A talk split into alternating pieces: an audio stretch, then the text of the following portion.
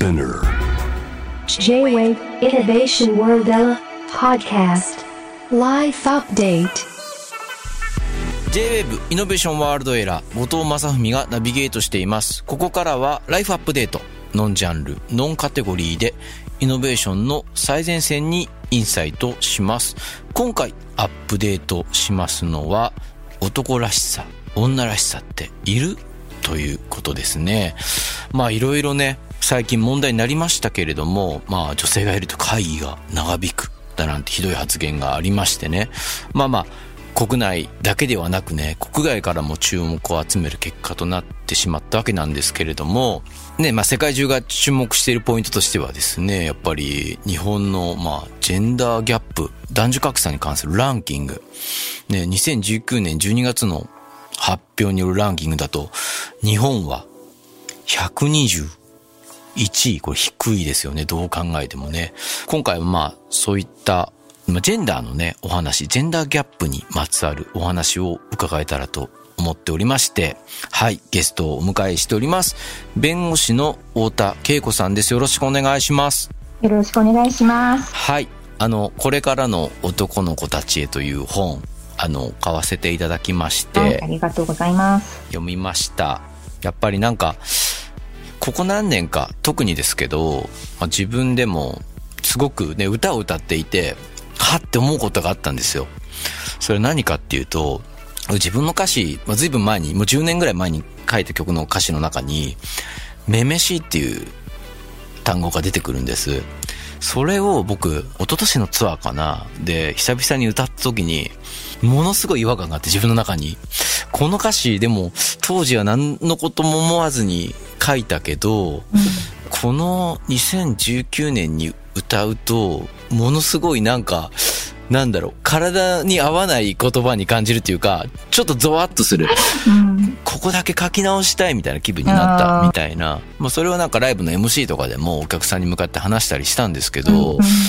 というようにやっぱりね、社会の側も少し進歩してるなっていうのもあってね、まあそういう中、森さんの例の発言があり、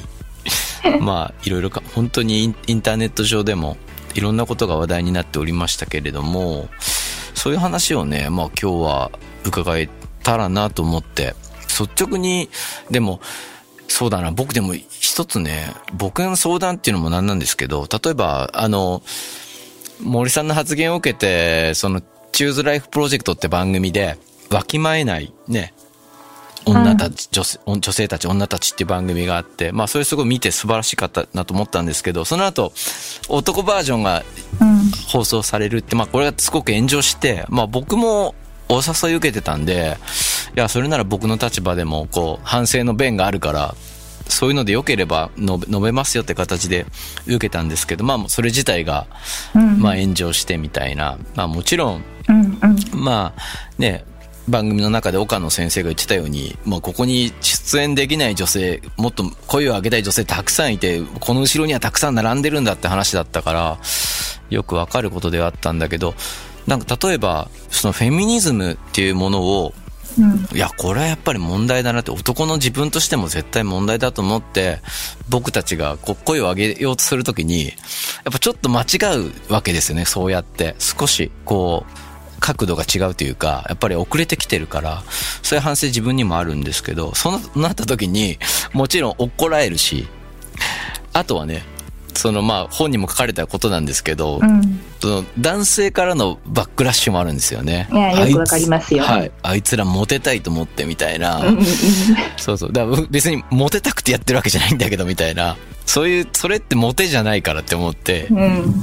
なんかそんなことを感じて、僕たちが、例えばこう、これを聞いてる、ラジオを聞いてる男性とかが、うんうん、そのや、やっぱりフェミニズムっていうか、女性の問題大事だ、みたいな、ジェンダーギャップやっぱどうにかしなきゃ、みたいな気持ちになった時に、どうやって歩み出したらいいのかっていうのを、ちょっとお伺いできたら、すごいヒントになるんじゃないかみたいな、その、本を読んで思ったんですよ、すごい。はい、もうすごい大事な問いで、それを聞いていただけて、本当に嬉しいっていう思いがありますし、はい、あの、この本書いたのもまさに、なんだろうな、まあそういうふうな問題意識が私にもあるからです。うん。で、はいあのまあ、本にも書いたんですけども、私自身は女性としての生きづらさみたいなものにずっとやっぱ向かいながら生きてきたところはあるわけです。はい。あの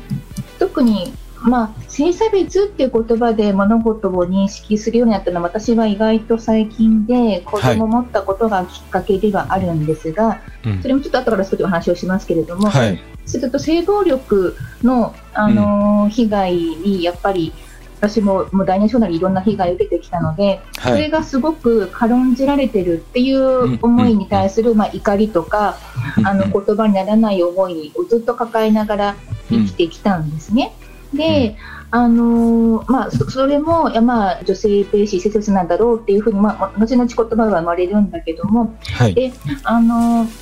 そういうふうにしながら、えーまあ、弁護士になって、はい。セクシャルハラスメントをしてしまった側の男性の言葉を生で聞く機会も仕事でいっぱいあって、うん。で、まあ、あの妻やパートナーに暴力を振るう男性の言い分を聞く機会もいっぱいあってっていうふうに、問題行動を取る男性の行動を見てくる中で、もうどうしてこの人こうなんだろうって思ってるうちに息子が生まれて、はい。で、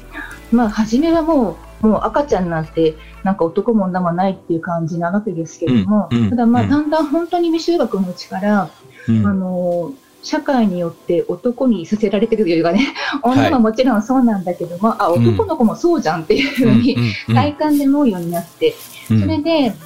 あの、あ、私がずっと向き合ってきた性差別っていうものに、うんこの男の子たちは私とは違うアングルからぶつかるんじゃないかなと思ったわけです。うんで、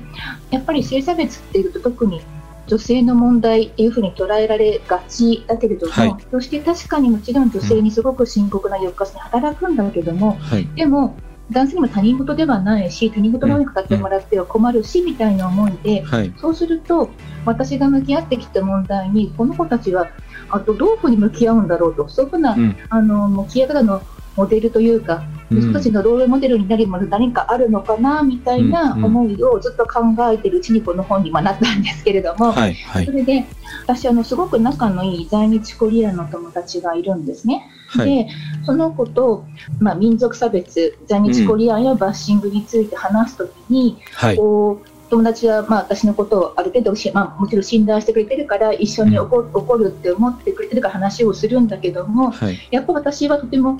彼女にはなれないしこの民族差別について私は自分で選んだわけではないけどマジョリティ側なわけですね。で、はい。はい。なんとなくその話をするときに居心地悪くはないんだけどもこの、うんあの彼女と違う自分として向き合このまま向き合ってる自分っていうのが、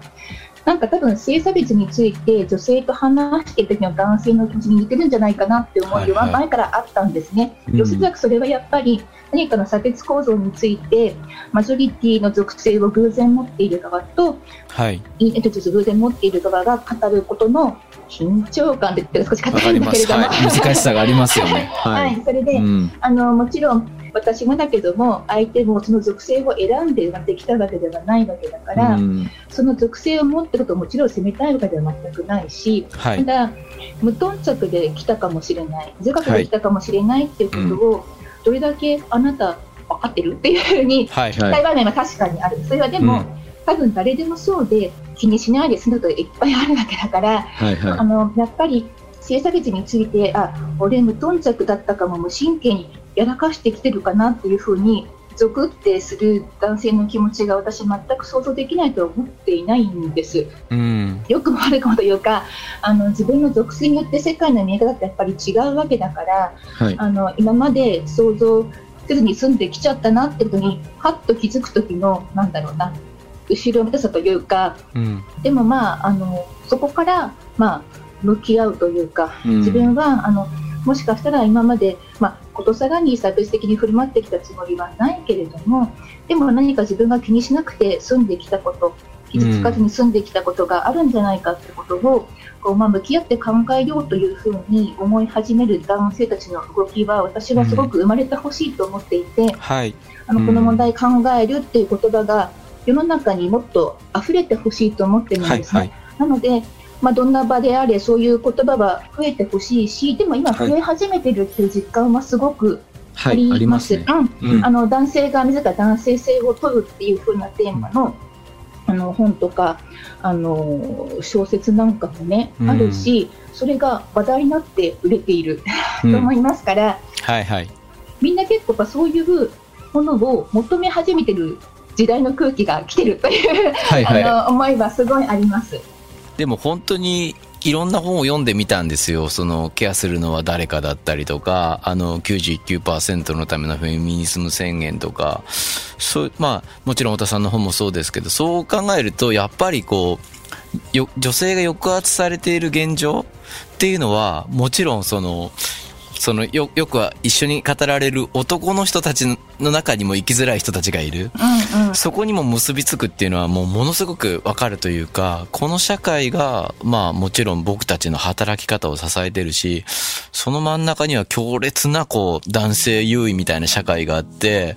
その中でその僕たちはこう兵士的な役割を担わされて、とにかく働けと。で、まあ、それを女性は支えろみたいな構造になってるみたいな。これはもうなんかもう社会的にこう、てか政治的に用意されているジェンダーであってみたいな。だから、それからやっぱり逃れてかいかないと、み、みんなの幸せは実現しないんじゃないかみたいな。本当そうだと思いますよ。あの、はいす数日前に作家の星野智之さんがはい。朝日新聞だったかな、なんか今までわきまえてきた男たちをもっと語れみたいな、うんあ、の趣旨の記事を書かれていて、本当にそうだと思いました。あのほあ本当にあのそのヒエラルキーのね、あのことに組み込まれて、そこではい。上に行くみたいな、その構造自体を飛ばずに来てきたことで、ほ本当にいいのかと、わきまえずにみたいなことを、本当にそうで、女性のみでなく、男性も男性のわきまえをきっとしてきてるし、今もしてるんですよね。はい。そうそれを女性の方がやっぱこうよりこう問いやすいかもしれないけども男性よりその自明ものというか社会的成功とある意味結びついているから、はい。うんあのおりづらいというかねそれがあると思うんだけど、うんでもやっぱりいやより多くの人がより幸せになるような方向をうんやっぱり勇気持ってみんなで目指そうよって本当に思った思ってますし私やっぱり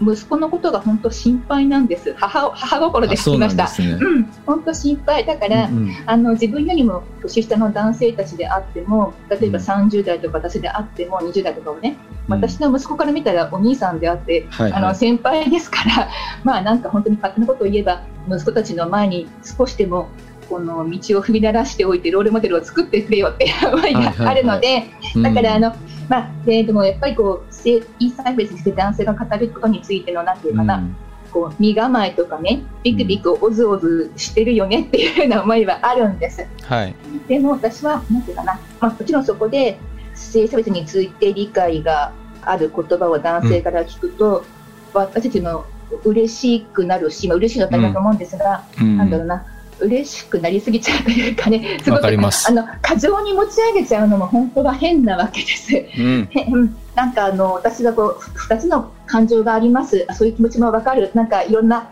トラウマが蘇るんだよね。っていう思いがあるのも分かるしでも、まあ、過去に見てきたそういうあのえー？っていう男性と今目の前の男性は違うわけだから勝手に自分の見ていた過去を重ね合わせて冷ややかに見るのもまあ違うかなとか、まあ、両方の気持ちがあって、っていうふうな思いなので。うん。あの私はどっちかといえば本当にまだ踏み出されていない道を作ってほしいと思いがありますから、うん。あのまあ、ビビクビクするだろうけれどもあのそれでもやっぱり自分事として語るっていう言葉を男性が編み出してほしいっていう思いがすごい、はい。本当にすごくあってこの本書きながら、本当に私それが欲しいんだって思いました。はいはいいや、確かに編み出さないといけないなってすごく思って、で、やっぱりその、99%のフェミニズム宣言とかってやっぱ敵は資本主義に敷かれてるわけなんですけど、で、僕なんかいろんなとこに文章書きながらいろんな人に怒られて、あの、学んだんですけど、で、ことさらその対資本主義をこう、大きくしていくと、今度はもうフェミニズムにとってはこのポストフェミニズムみたいな問題があって、フェミニズムがおろそかになっちゃうみたいな、その、問題の一つになってしまうと薄まるみたいな問題、それもよくわかるみたいな、結局、じゃあまた女性後回しみたいな、ブラックライブスマターとかも一番下敷きにされるのは結局最後は、なんていうんだ、人種の問題が片付いたとしても、女性の問題はまた最後に残るみたいな問題があるから、そういうことはよく分かったんですよね。あ、そういう言い方しちゃいけないっていうか、まあそうするとこれまで頑張ってきた人たちの、そういうある種のこう、気持ちをこう、なんて言ったらいいんだろう、こう、削いでしまうというか、だから、なつあそういうのは常々アップデートしながらやるしかないのかなみたいなっていうのも、あの、やっぱり、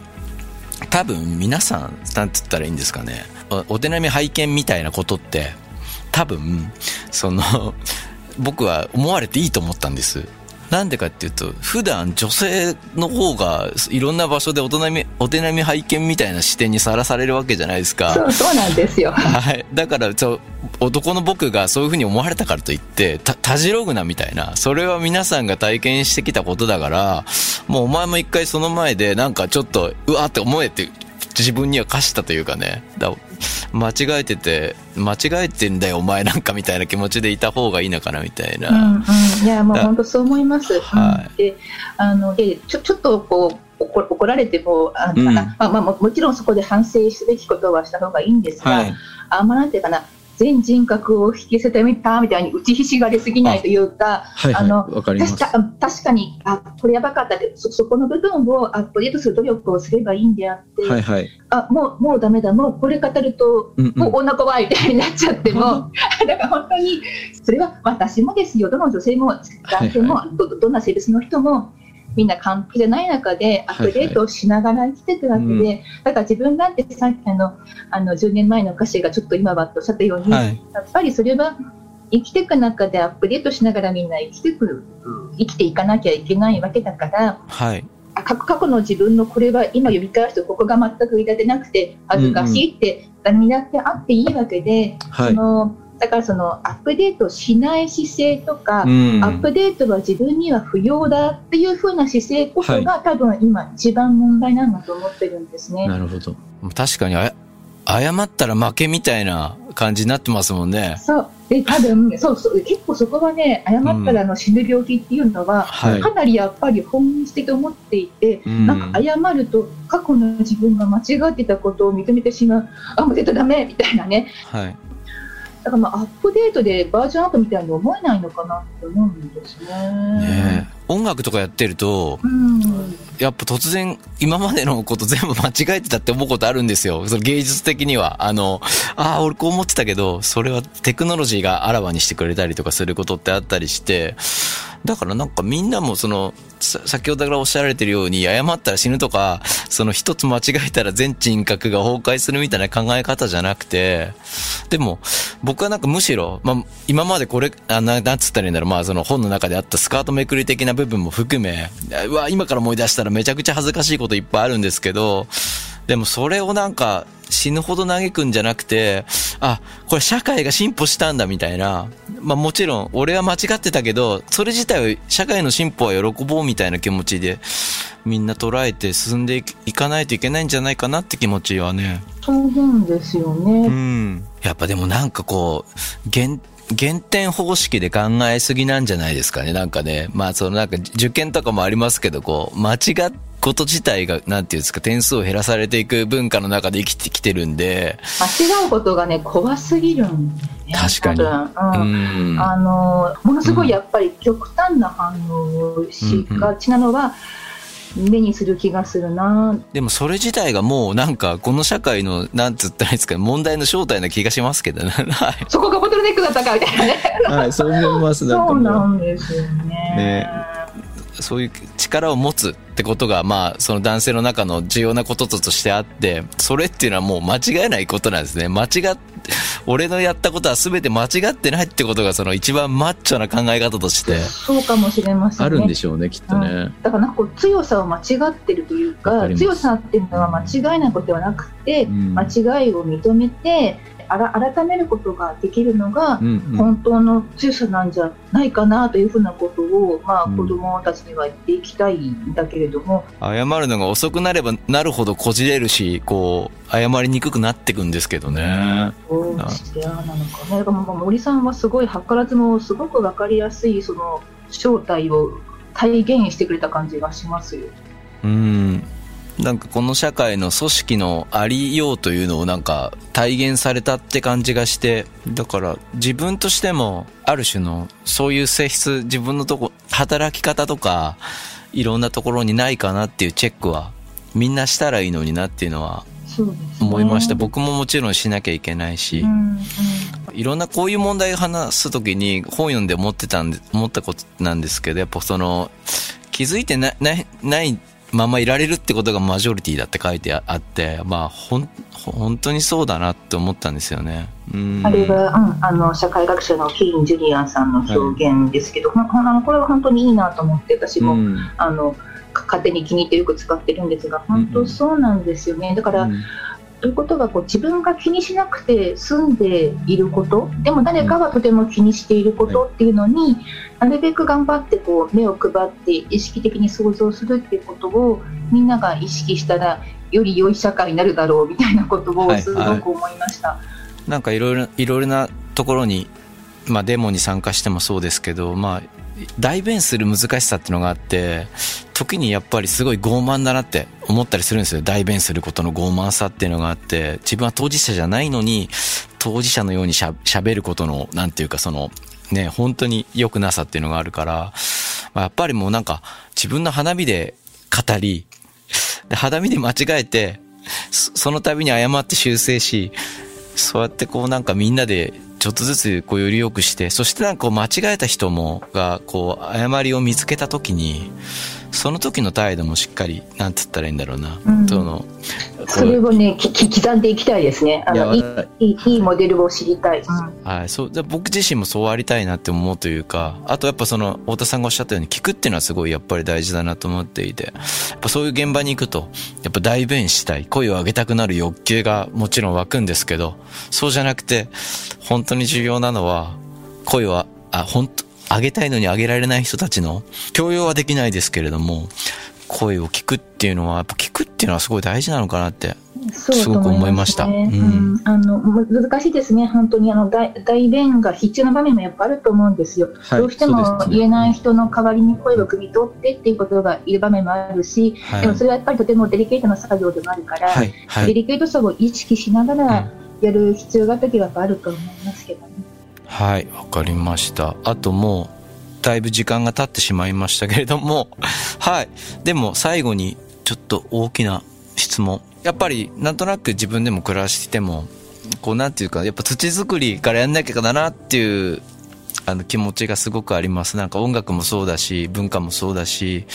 やっぱりこれをやってこなかったんだな、みたいな。なんか種を植えたいけど、土がない、みたいな気持ちになることがね。例えば、いろいろな問題ありますけれども、その豊かな社会のための土作りっていう言葉からイメージすること、太田さんが、地を作るためのどんなこと、うん、そうそう、どんな取り組みから、はい、どんな風に取り組んで歩んでいったらいいのかっていうのを言葉にできますか？うんね。まあまあまあ、さっき言ったあれですね、自分には気になってないことを気にする力ですね。うんそれからはい自分に今見えてないものを見ようとする力、まあ、はい想像力みたいなものだとは思うんですけども、はい。それと、あともう一つは、えー同調圧力に抗う勇気ですね。そ。の二つだと思います。うんはい想像力と勇気、うん勇気